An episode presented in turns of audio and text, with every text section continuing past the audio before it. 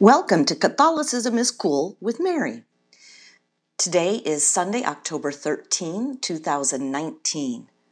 We'll have two readings and the Gospel. The first reading is from the second book of Kings. Naaman went down and plunged into the Jordan seven times at the word of Elisha, the man of God.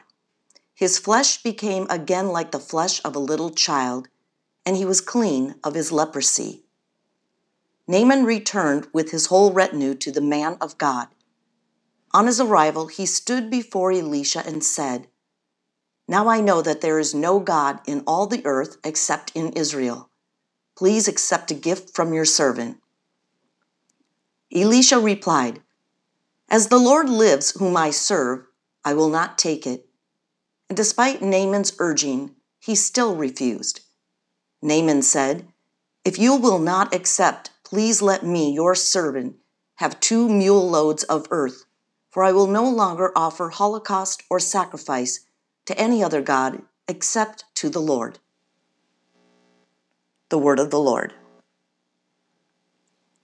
The second reading is a reading from the second letter from St. Paul to Timothy. Beloved, remember Jesus Christ, raised from the dead, a descendant of David. Such is my gospel for which I am suffering, even to the point of chains like a criminal.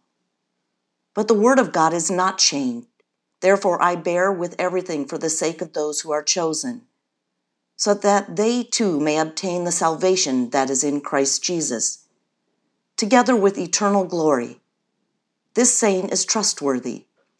If we have died with him, we shall also live with him. If we persevere, we shall also reign with him. But if we deny him, he will deny us. If we are unfaithful, he remains faithful, for he cannot deny himself. The word of the Lord. And the gospel is from Luke. As Jesus continued his journey to Jerusalem, he traveled through Samaria and Galilee. As he was entering a village, ten lepers met him. They stood at a distance from him and raised their voices, saying, Jesus, Master, have pity on us. And when he saw them, he said, Go show yourselves to the priest. As they were going, they were cleansed, and one of them, realizing he had been healed, returned, glorifying God in a loud voice. And he fell at the feet of Jesus and thanked him. He was a Samaritan. Jesus said in reply, Ten were cleansed, were they not? Where are the other nine? Has none but this foreigner returned to give thanks to God? Then he said to him, Stand up and go. Your faith has saved you. The Gospel of the Lord.